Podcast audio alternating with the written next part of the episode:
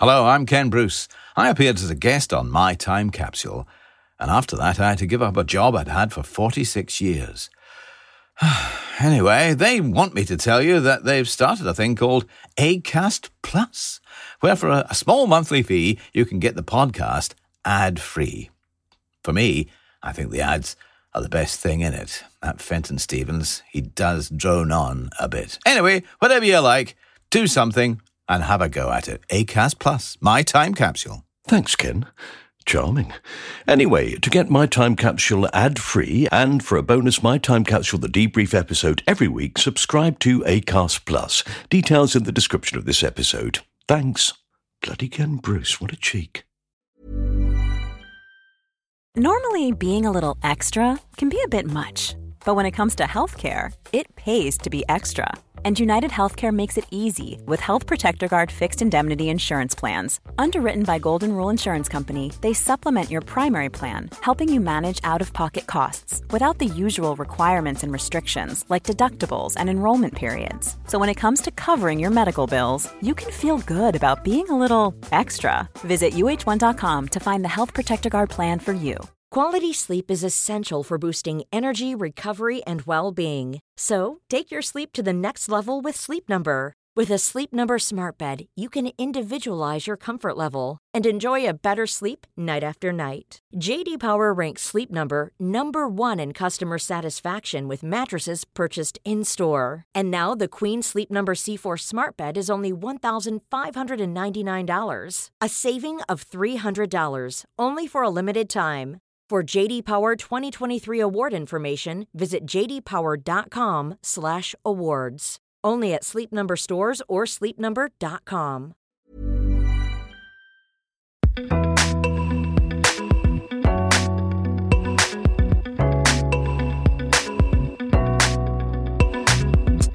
Hello, and welcome to another episode of My Time Capsule.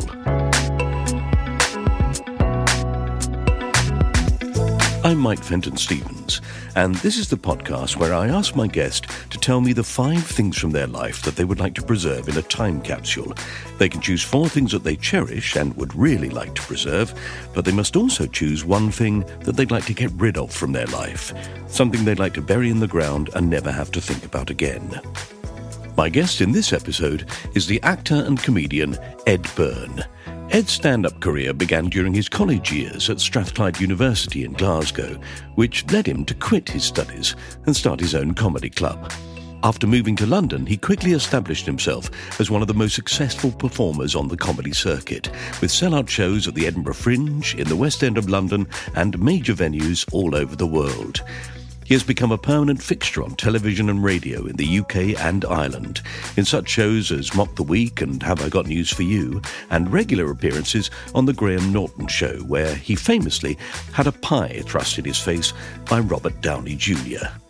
Yeah, it could happen to any of us. Ed made the TV show Dara and Ed's Big Adventure with his friend and best man, Dara Ó Briain, having a number of extraordinary adventures, including sledding down the side of a volcano. Again, it could happen to any of us. He was the host of Ed Byrne's Just for Laughs on RTE for four seasons and the voice of the Carphone Warehouse ads for eight years. Again, it could happen to anyone. Why didn't it happen to me? Oh well, let's find out what Ed Byrne would like to put in his time capsule. I hope you enjoy it as much as I did.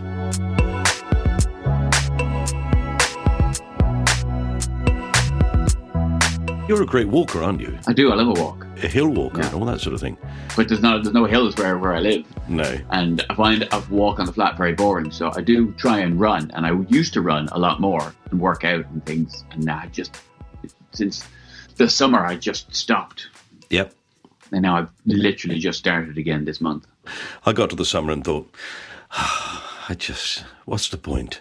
Who's ever Yeah. going to see me again? oh, well, Ed, so we're going to talk about five things you'd like to put into a time capsule. That's the idea of this Yes. program. So, um, do you want to have a go? Yeah, I mean, it's very hard to think of a list like this and not just come off incredibly self-involved. But then I suppose that's it's. I remember once I was talking to a guy and he had been talking to a woman who had interviewed me for an Australian newspaper, and she had said he does go on about himself. She was interviewing me. I was the subject of that conversation. Surely that's a useful thing for a person to do when you're interviewing them. So I, ever since then, I've been very self-conscious in interviews not to talk about myself too much. She's ruined you. She's ruined you for everyone Yeah. else. but um, the first thing is, is an album, an LP, kids, grabbing the younger demographic straight away with a, a, Yeah. an album called The Pick of Billy Connolly, Ah, which was uh, back in the day when comedy was, which it, it still is to a certain extent in America, more so than here, where you consume comedy uh, in audio form. And Billy Connolly used to release albums, and uh, there was a compilation album called "The Pick of Billy Connolly," and the cover he was his, picking his nose, um, and it was it was bits of, of, of routines from a number of different albums previous to that. But that album was key to putting me on a path to becoming a comedian myself. But also, it was just something I remember from childhood. Uh, of we all, all of us sitting around listening to it, the whole family, and I can still see right now. I can see my dad wearing a brown woolen jumper, drinking a cup of tea and eating a biscuit and laughing at, uh, at, at at the routines. oh, fantastic. And, uh, and I just remember it was perfect. It was because what it was most of them there was songs, comedy songs, but there was also the thing that he was really famous for, particularly in the old days, was he would he used to basically tell old jokes. yeah. He would tell an old joke, and then th- throughout the course of the joke, would jump off into these observational side alleys Yeah. tangents, and that was the original stuff. That was the stuff that Billy Connolly wrote. But he would use an old joke with a with a setup and a rule of three and a punchline as a sort of framework to hang his observations on. And I didn't realize at the time that that's what he was doing, but um, it was a brilliant comedy delivery system. Mm-hmm. Yeah, it was just it was perfect. It's a bit like Dave Allen in a way. Dave mm. Allen would do that same thing of have a, a joke, but in the midst of it, lots of little side jokes. Yeah, but Dave Allen, I, I always seem to remember even the jokes themselves were, were original jokes. Mm-hmm. You know, they were still his. Yeah. Whereas Billy Connolly, the fact that Billy Connolly came from the folk circuit, like Mike Harding and Jasper Carrott, where the original star of the show was the music, and then they could do a bit of chatting in between. Mm-hmm. So they had the safety net of the singing, and then it just the, the chatting just grew and grew and took over Yeah. it's one of those things. It, in comedy, it's great when a joke grows organically like that with the retelling. You find another another line in it every time you do the joke. You find another little bit you can put on it, and that stuff tends to be the funniest stuff, as opposed to stuff you sit try and write and going, "What's funny?"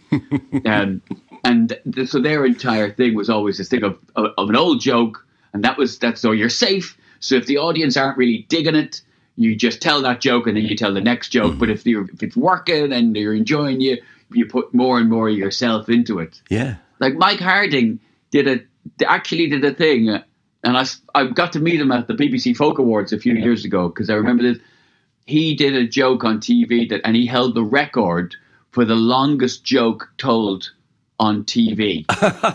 it was part of his BBC series, and he basically told a joke that went on for half an hour. And again, as I say, it was an old joke, but throughout the course of the joke, he would digress with observations, and it made the joke half an hour long. Brilliant. I like Mike Harding a lot. Yeah, people forget he's a comedian. Oh, he was really great. Really funny comedian. Yeah, I mean, he doesn't do stand up at all. He doesn't do comedy at all anymore. I, I- don't know if he even plays that much music. He he used to write for Great Outdoors magazine, and now I think it's fishing. Fishing is what he does now. That's his big thing.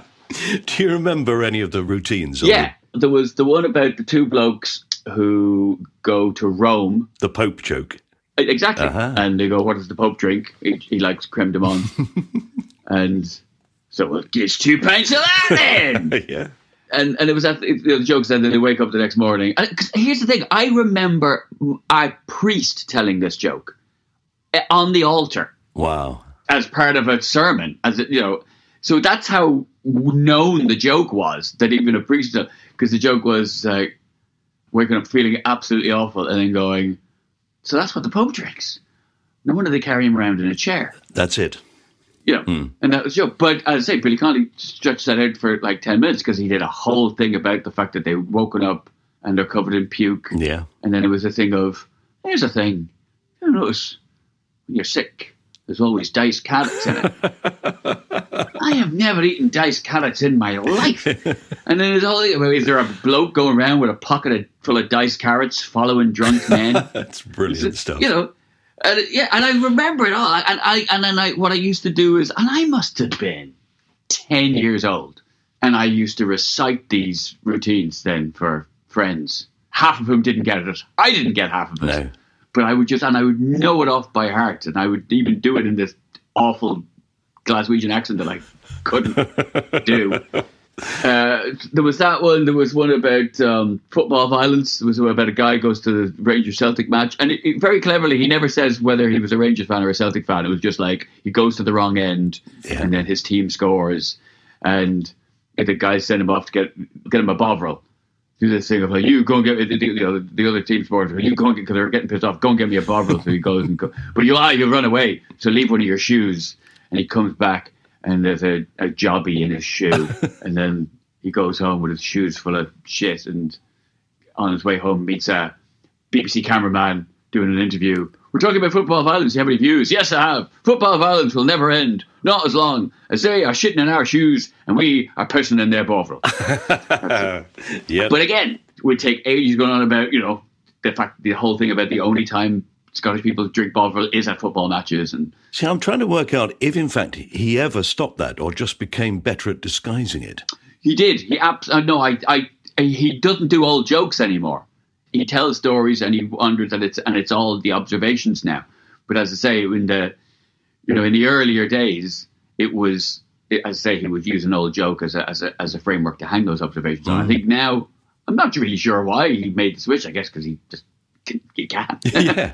I saw that program, which was sort of his retirement program on ITV, where he talked about his career and lots of people talked about him. It was a beautiful mm-hmm. program, really moving. And he was seemed extraordinarily content on it for a man who was, you know, who's very ill and knows he's not Yeah. got long to live. He he just seemed mm-hmm. to be very happy with the life he led. I think I'd be. Mm-hmm. if I was him, I reckon if I was looking back at that, I'd be patting myself on the back. Yeah. I've never met him. The closest I got to meet, I, I sat beside his wife, Pamela Stephenson, at the Sony Awards once. Mm-hmm. And luckily, I'm very familiar with her work also, so I was able to chat, but I did slip in a big fan of your husband Yeah. sort of thing. Wow, marvelous. Because we did, we used to listen to his albums, and we used to listen not, not, it was my brother owned them, but uh, we used to listen to Not the Nine O'Clock News albums and Monty Python albums as Well, well. there you are then. Yeah. So the whole, the full gamut, really. That's what that's Yeah. what was available. Have you didn't go further back to sort of um, Peter Sellers and things like that? I did. My again, my brother used to listen to the Goon Show. I, I maybe I was just a bit too young. I didn't quite get on board with the Goons in the way that I did with Monty Python and Not the Nine O'clock News and and Billy Connolly. Well, it is possible that it's not as funny as people remember. that is, I you know, far be it from me to start rubbishing a genius like Peter Sellers or Spike Milligan. No. I preferred Spike Milligan's war memoirs, funnily mm-hmm. enough. You know, Hitler, my part in his downfall, and stuff like that. That was that was actually my personal favorite part of Spike Milligan's output was reading those. Yes. Uh, of the people in Not the Nine O'Clock News, when they all went off and made their own television programs, I mean, I did appear in uh, uh, Alas Smith and Jones eventually and all those sort of things, but and I also Yeah. did an episode of Mr. Bean. But the person that uh, we got chosen to go along with was Pamela Stephenson in her pilot show for her own spin off series. And it was the only one that didn't get picked up. Oh. Because I, I remarked to her that I even remembered her from the episode of The Professionals she was in. Wow. She played, yeah, she played a nurse who was a hostage, and and she had a hand grenade down her uniform. and at the end of it, really quite to the seventies, but, but at the end of it, Bodie has to rip open her uniform and take out the hand grenade and throw it in a bin where it blows up and throw himself on top of her. Bless him. And I, said- I said it was really weird. And it, it never even occurred to me that it was filmed before Not the Nine O'Clock News. Of course, she wouldn't be playing this small part No. as a nurse in an episode of The Professionals. But I saw it after I'd seen Not the Nine O'Clock News and recognized it. A weird career move to make after that, after starring in a comedy show to then just do a bit part as a busty nurse. And then several years later, I saw you playing a small child in a television program. It was a ridiculous thing to do. Yeah, very odd career trajectory. Oh, brilliant! Well, uh, we are going to take the pick of Billy Connolly. And uh, and but even though you know it off by heart, Ed, we're going to put it in there for you so you can you can listen to it anytime you like. Thank you. Because do you know what else? It was just that bit rude, but not too rude. Yeah. That my parents were all right with me listening to it. You know, the fact that one of the jokes had a punchline, and you know, it's amazing the burst of strength you get when you bite your own willy. it's you know, that was it was just the right level. Oh yeah, yeah, yeah. Words like jobby. yeah. And now my kids know the Welly Boot song. Oh, you know, if it, was, if it wasn't for your wellies, where would you Yeah, be? yeah. So it's like I've, I've kept it going for another generation. Lovely. Okay, that's the first item. So what's number two? Number two is definitely the most self-indulgent of my choices. Good. Um, and uh, I'm going to put Camden Jongleurs into the Oh, right. you know, which is a was a comedy club, mm-hmm. and uh, it was where I did my last ever open spot. Ah, You know, when you when you're doing five minute slots. before you broke, really, as it were. Yeah, and I was it was the last one I had to do. I had done open mic at everywhere else, and I was in at all the other clubs. Jongleurs is one of those clubs that tends to get was always sort of disparaged by a lot of comedians. I even was listening to this very podcast and Milton Jones was on and hmm. was somebody like particularly was notorious for the Christmas shows. They could be really it, was, it tended to be the the club that was you you quite you had to be really quite crowd pleasing Yeah. and attention grabbing. But the Camden one was always just that little bit better. And it was actually, on a good night, it was a great club. I've had some fucking shockers there as well. I've gone on to nothing and left to less. But I've also had some amazing gigs there. And for about a year or two years, jongleurs virtually paid me wages. Mm. But it was the sort of it was the one that was the hardest one to get into. You ha- oh, it was notorious where you had to do a lot of open spots. You had to do, you know, you, you, go down, you do one on a Friday and then another one on Saturday, and, they keep you coming back, and then you do like a weekend of ten minute spots hmm. until finally then you you were in, and then once you were in, it was it was, it was, it was good money. So they had quite a yeah. It was known for you had to sort of jump through hoops to get to be a regular there. Yeah. But on my third five minute slot that I did there, it was like the, the final scene in a film about someone who wants to be a comedian. you know, it was it was unbelievable. You couldn't write it. I had at this stage my five minute, my open spot. It was about two subjects. It was about smoking and it was about drinking, and it was really tight. There wasn't an ounce of fat on it, and it was bam, bam, bam. It was kind of and it, it, in the nineties. It was invoked to be very sort of in your face, quite aggressive, fast talking, and it, it was all that, and it just killed. Even if I say so myself. and I went off, and t- I remember it was Tim Clark was hosting, and he really had to calm the audience down for the next act. Brilliant. They actually, I swear this is true, they started chanting, We want Ed. We want Ed. I swear that happened. It wasn't a genius fucking routine. It was it was a it was a good routine. It was tight. It was just very, very gag heavy. And for that room, that time, for that level of drunk, it just worked a treat. Brilliant.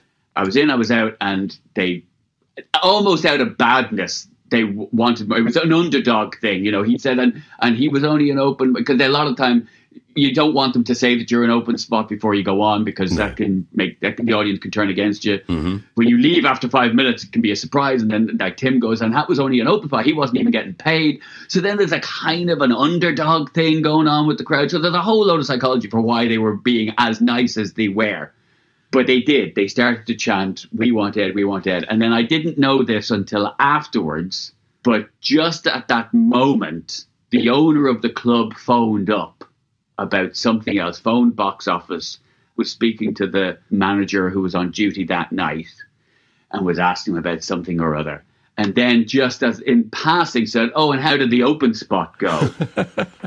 and the manager went to the bouncer, open that door and he opened the door from the foyer into the main room, and, and the manager held the phone up to the audience chanting, "We want Ed, we want Ed." Oh, And he, fantastic. and he went, "That's that's how it went." And and and he said, "Oh, I get, I guess we better just put him straight onto weekends then." I'm sorry, but this is it's been written by Richard Curtis, that isn't it? Surely. Is it exactly? exactly. yeah.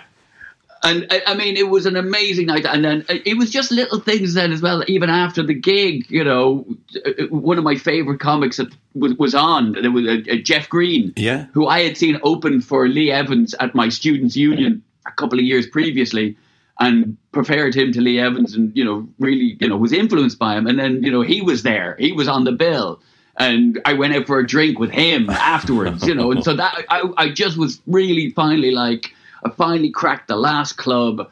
I'm a comedian now, you know what I mean? It was mm. one of those real milestoney moments, and then and then to you know to find out afterwards that it was quite so cinematic its plotting just made it even better. So yeah, that's you know that's a quite a conceited um, thing to, to put in. no, no, You know, no. When you have a moment like that, you may as well mention These it. things don't come along very often. They're worth clinging to. and you have so many open mic spots where you die.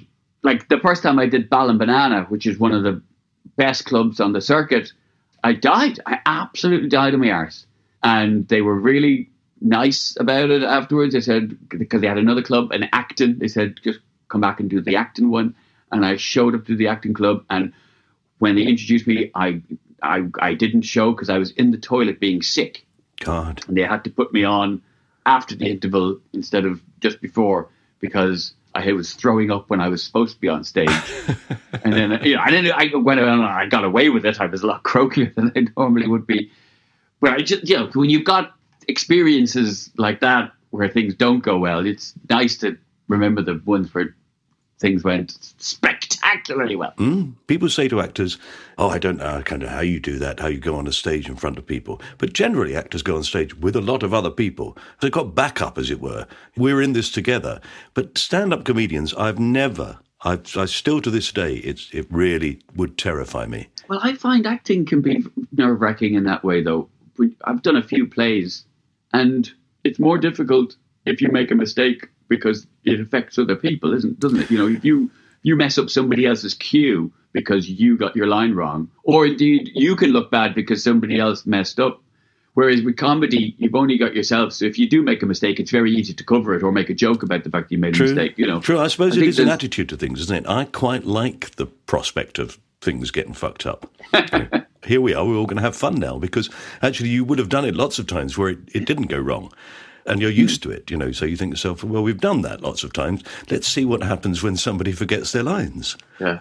I know you have had David Mitchell on. Yeah. Yes. Have you read his autobiography? No, I haven't. No. I actually listened to it on audiobook, and he tells a story about when he and Olivia Colman used to do theatre in education. Hmm.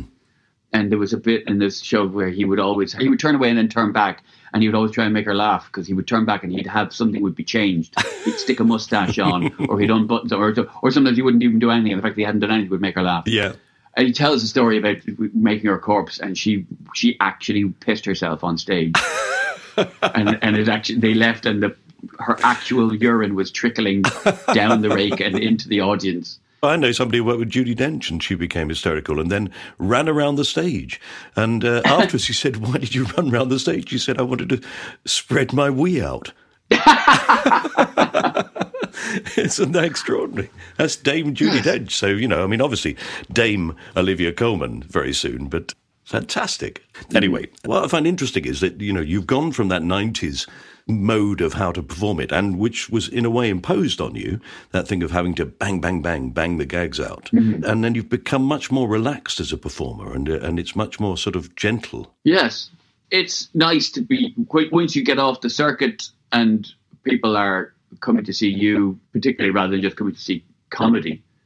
It, it, it's it's easier to, I suppose, uh, be yourself, and you, you can find your voice better. I've become a bit more anecdotal, a bit more of a storyteller now than there's that sort of observation. I think I probably age as well. Mm. You know, when I was younger, I didn't have a great back catalogue of, of, of tales to tell about my life. And so it was more that's like, I need to tell you about your lives. have you noticed this? Don't you do this when you go out? You know, it was like that. Whereas Yeah. now I have enough stuff, uh, uh, uh, you know, with a f- wife and a family and all this kind of thing. I have to go, let me tell you about when I had a hernia. and even though really I'm telling you what you should expect when you have a hernia, but I'm I'm I'm still telling it as what happened to me. It's nice actually. I sometimes you get people who have come to see you who their life experience sort of mirrors yours. Like I did a show sort of a little over 10 years ago where a lot of it was about getting married. And then I did a show about, you know, having a kid and then did a show, you know, where, where things like having had a hernia, stuff like that. And, and then, you know, meeting people after the show, it was like the, my routines are mirroring their lives. We got married when we, and then we saw you when you were doing stuff about getting married and then we had our kids and then you were doing stuff like that. And then he had a hernia. He had a hernia just two years ago. And then, you, you know, so I think you reach a point where you just uh, there's no point in, in trying to chase, you know, trying to be cool or maintain a an image with the young folk. No. And just play to your audience and talk about what it's like to wear cardigans. Well, while you're doing that, sitting there in your rocking chair, you can look back and enjoy that open mic performance at Jongleurs. We'll put that into the Yeah. time capsule for you. Brilliant. Okay, that's number two. What's number three? Okay, it's time for an ad break. We'll be back with Ed Byrne in a flash.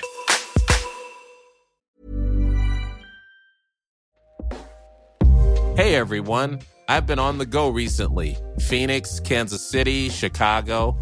If you're like me and have a home but aren't always at home, you have an Airbnb.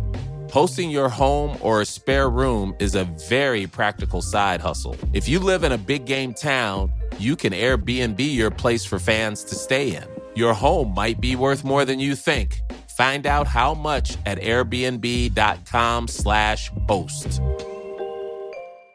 Want flexibility? Take yoga. Want flexibility with your health insurance? Check out United Healthcare Insurance Plans. Underwritten by Golden Rule Insurance Company, they offer flexible, budget friendly medical, dental, and vision coverage that may be right for you. More at uhone.com. Millions of people have lost weight with personalized plans from Noom, like Evan, who can't stand salads and still lost 50 pounds. Salads, generally, for most people, are the easy button, right? For me, that wasn't an option. I never really was a salad guy. That's just not who I am. But Noom worked for me. Get your personalized plan today at Noom.com. Real Noom user compensated to provide their story. In four weeks, the typical Noom user can expect to lose one to two pounds per week. Individual results may vary. Welcome back. Okay, let's find out what else Ed Byrne would like to put in his time capsule. Number three is not really about me. Finally, Oh, okay. I have a map of the Grand Canyon. Mm. I mean, I suppose I could just put the Grand Canyon in, couldn't I? We're not really constrained by reality. No. But I have a map from when I went there on holiday back in 2002. I remember uh, I was a single man in his 20s and sitting up one night chasing through the stations and the documentary about the first person to, to, to navigate the Grand Canyon in a, in a boat, do the whole thing, the whole Colorado River. Yeah. And I just watched it. It was beautiful. And I went, oh, you know what? I'm going to book myself on a trip. I'm just, I'm going to go. and I went upstairs uh, to my computer and I, and it was, there was an 18 day trip that you could do. And I had to wait 13 months to do it.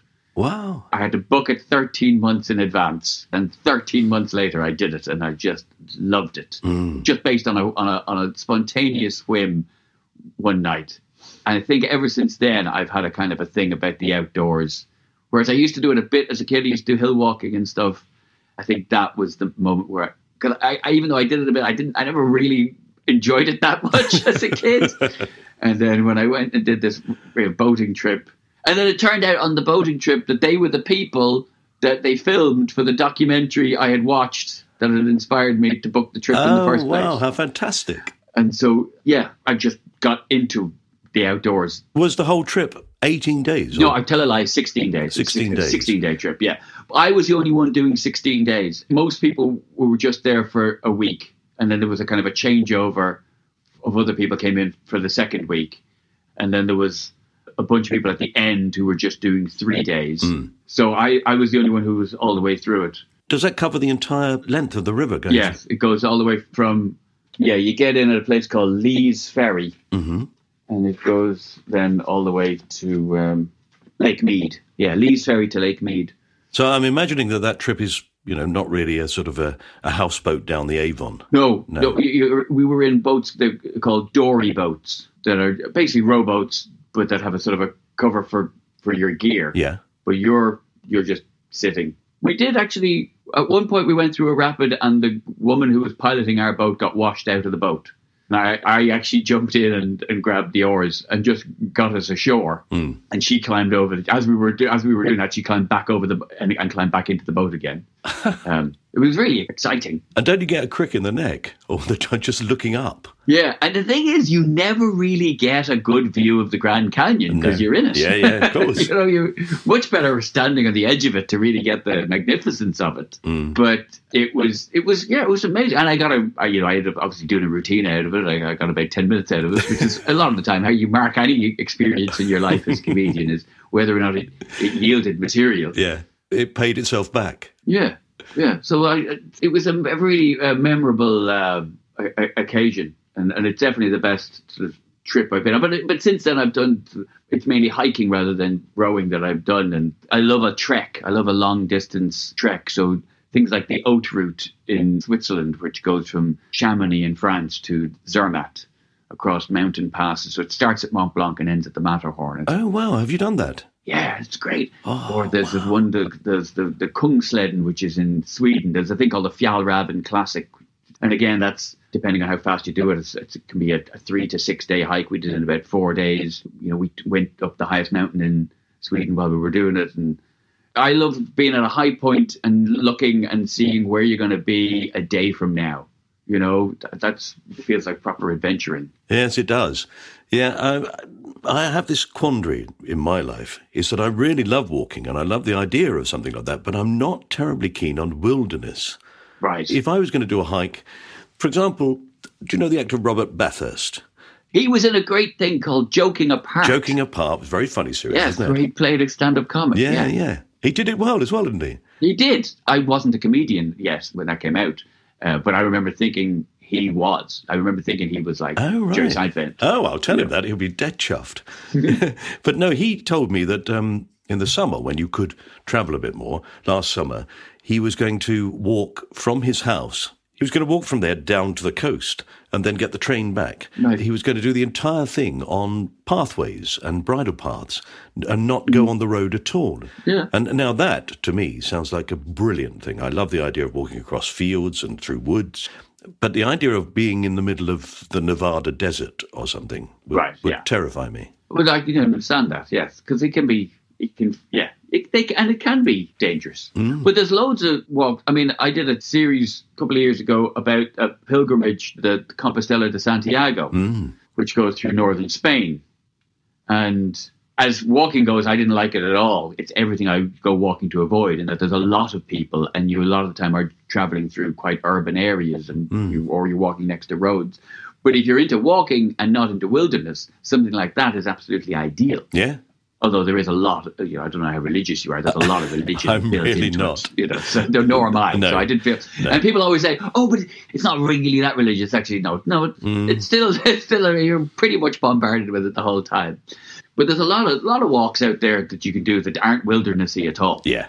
Well, I've discovered quite a lot with my grandchildren, I have to say, during this last year or so. There's a great book called Micro Adventures by a guy called Alastair Humphreys. It's just really little things you can do. Hmm. And w- one thing is, for instance, get your bike and get on a train and go a couple of stops and cycle home again.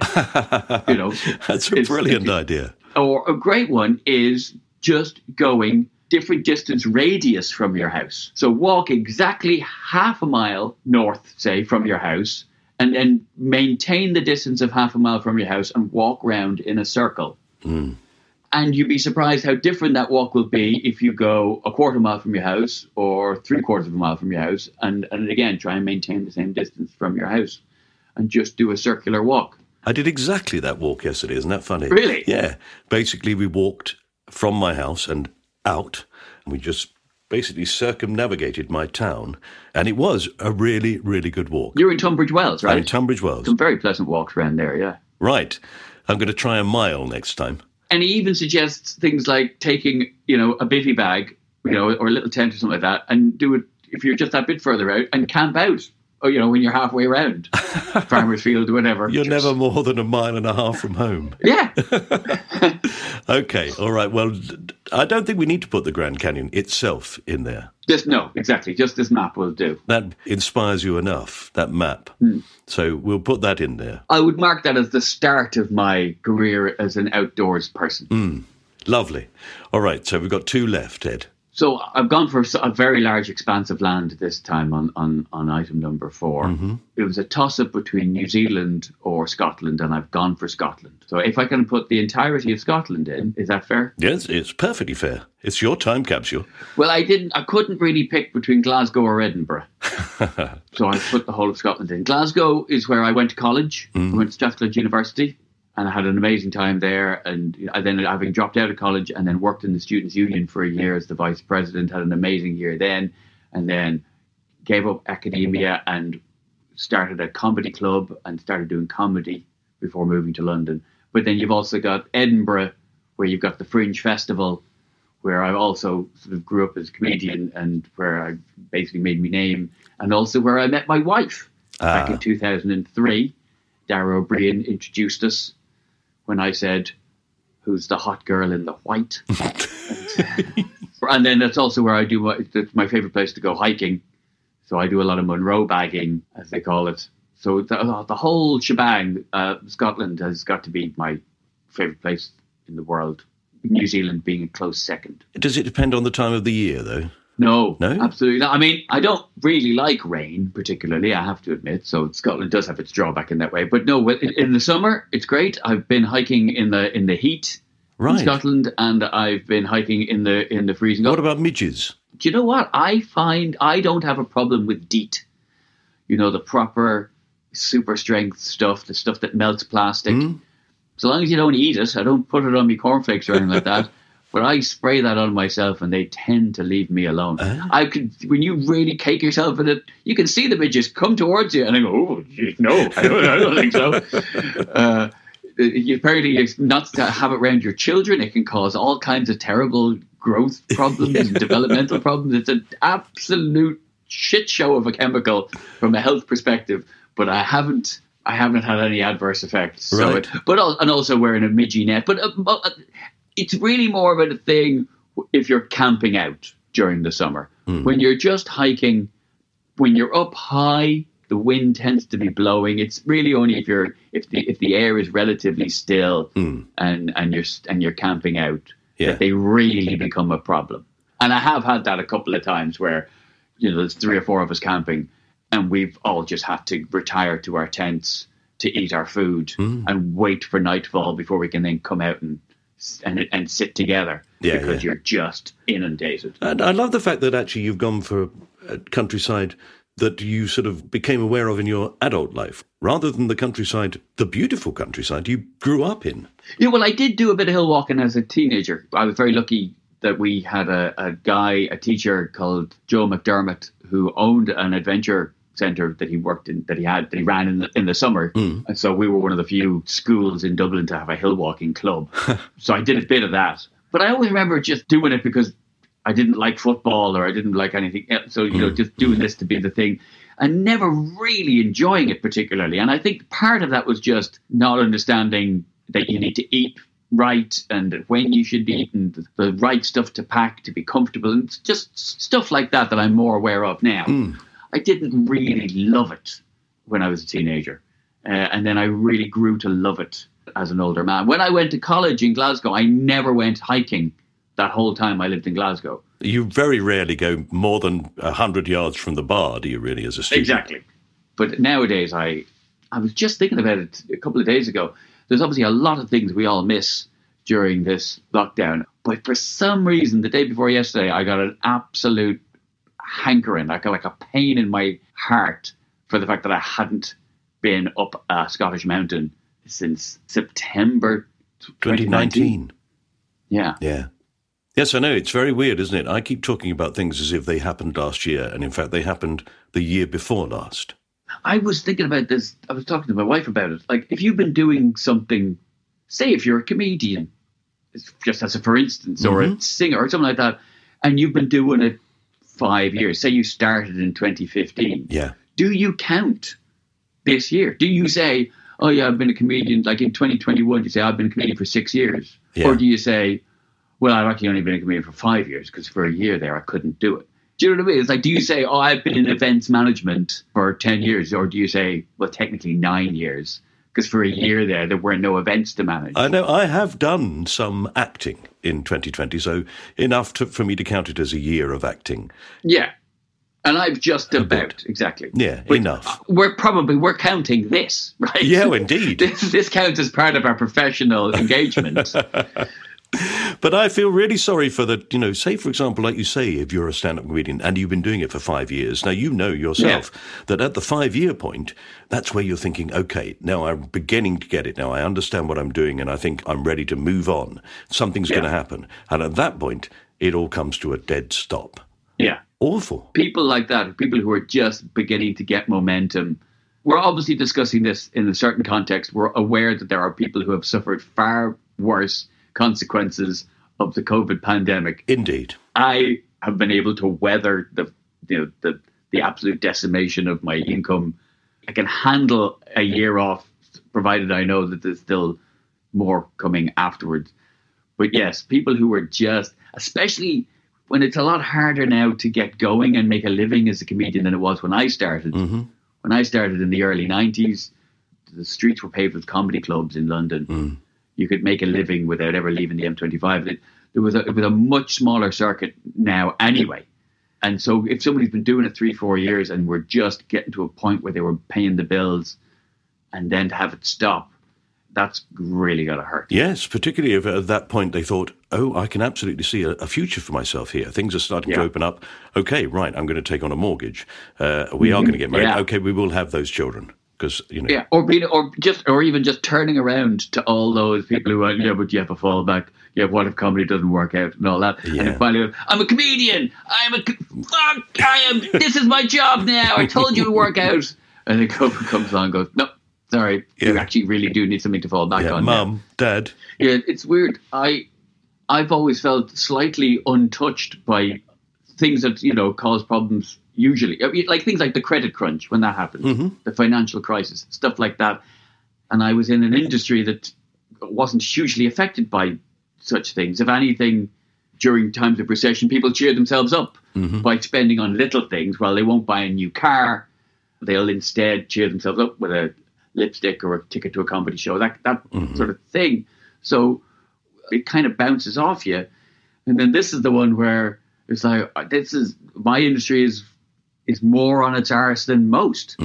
Life has finally found a way to get to me. It's properly gotten to me. You know? Well, at least you can open up your time capsule if you dare. and put Scotland in. You can go for a stroll anywhere. Up Fort William, beautiful. Uh, I'm starting to like this time capsule. It's like the Nexus in uh, Star Trek Generations.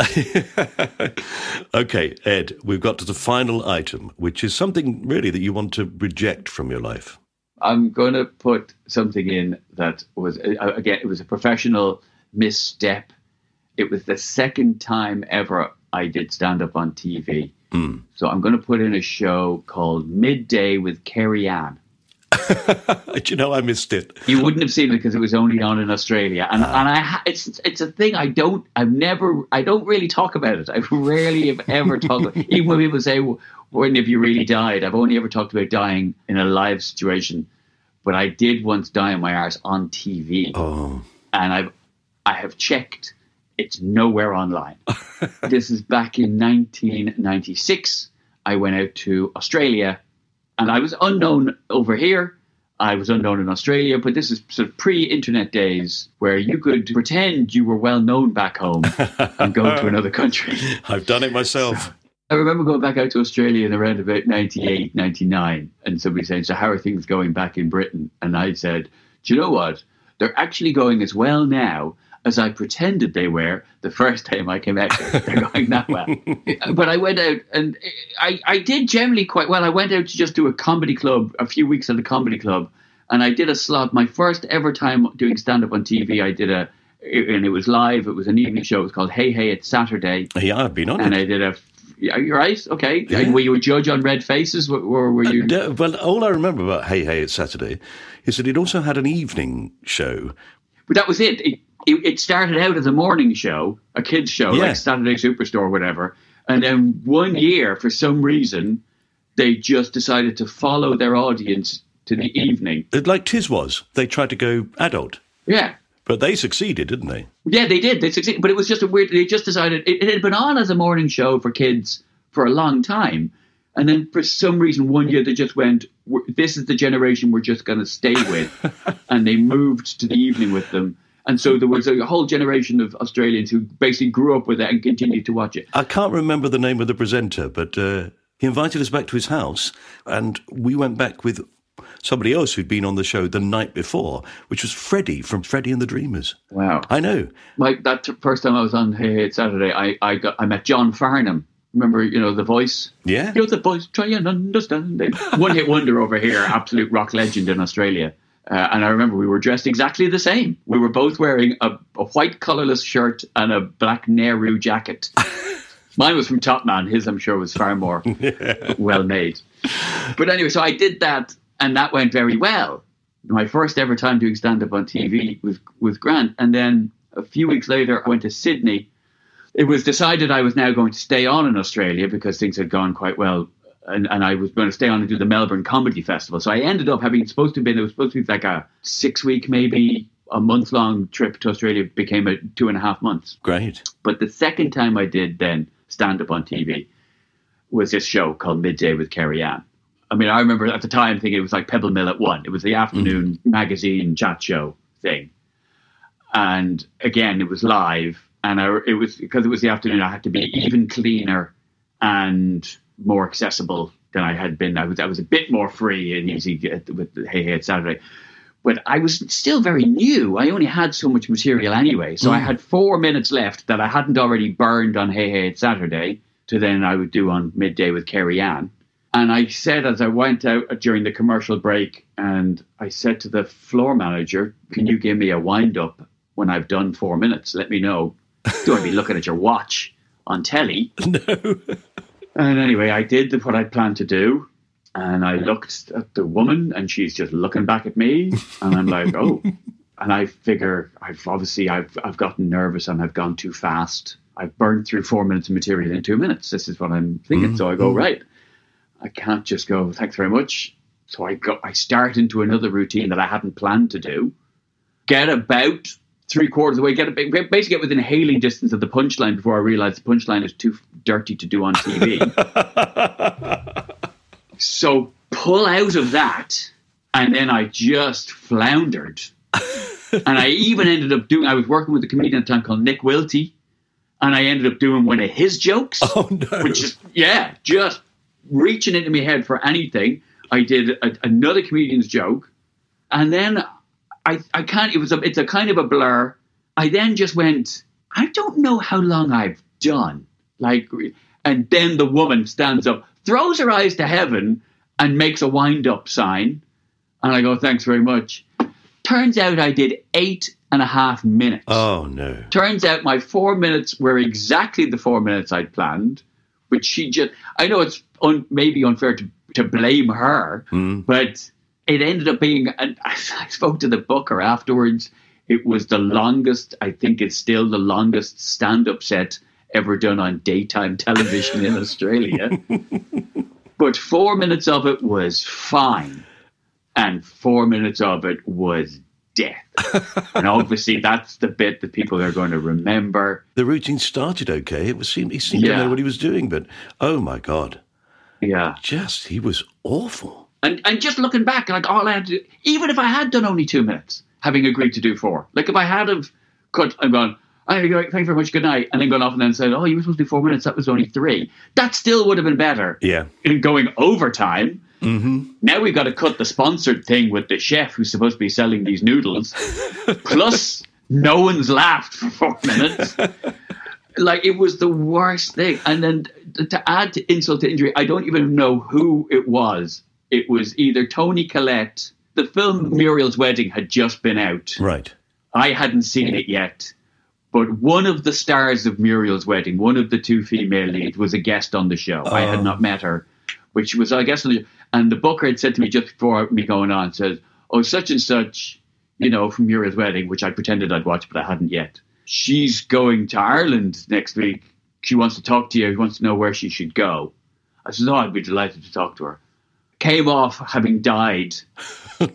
I said, "Anyway, who's does that actress want to talk to me about?" And she goes, "No, she's gone."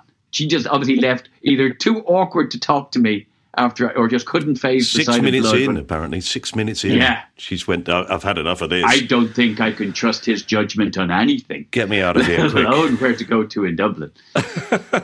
oh, Ed. Yeah. Oh, my Lord. That sounds so awful.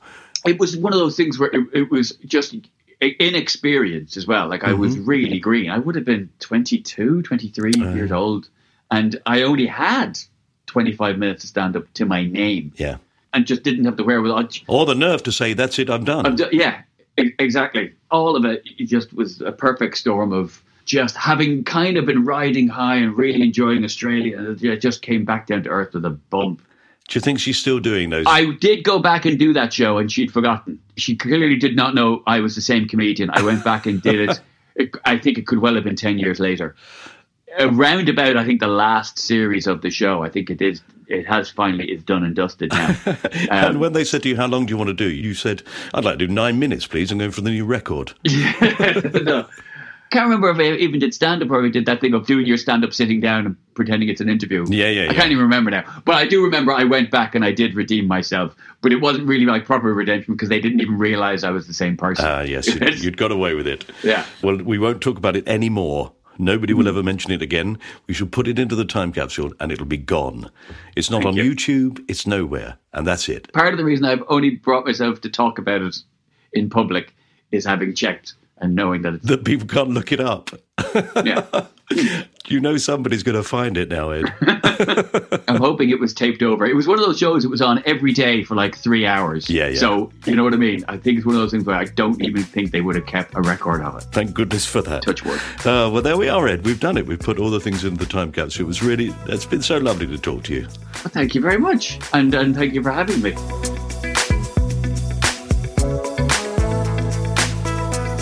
You've been listening to My Time Capsule with me, Mike Fenton Stevens, and my guest, Ed Byrne.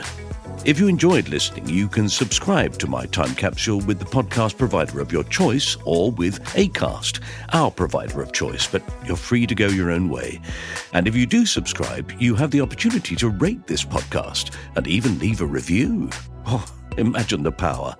You have our fate in your hands. You can make or break us.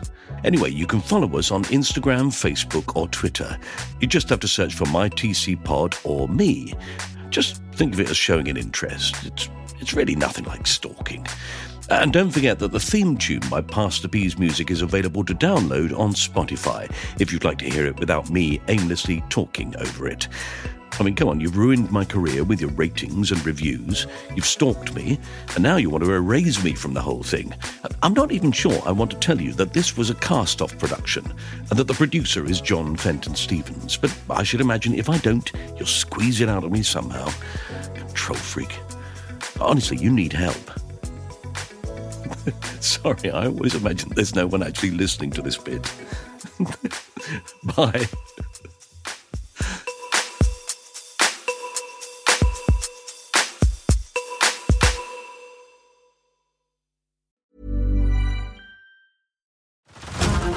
Over to Hulu this March, where our new shows and movies will keep you streaming all month long. Catch the acclaimed movie All of Us Strangers, starring Paul Mescal and Andrew Scott.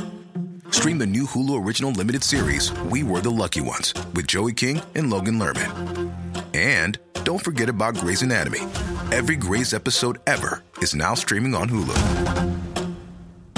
So, what are you waiting for? Go stream something new on Hulu. Join us today during the Jeep Celebration event. Right now, get 20% below MSRP for an average of 15178 under MSRP on the purchase of a 2023 Jeep Grand Cherokee Overland 4xE or Summit 4xE. Not compatible with lease offers or with any other consumer incentive offers. 15,178 average based on 20% below average MSRP from all 2023 Grand Cherokee Overland 4xE and Summit 4xE models in dealer stock. Residency restrictions apply. Take retail delivery from dealer stock by 4 1. Jeep is a registered trademark.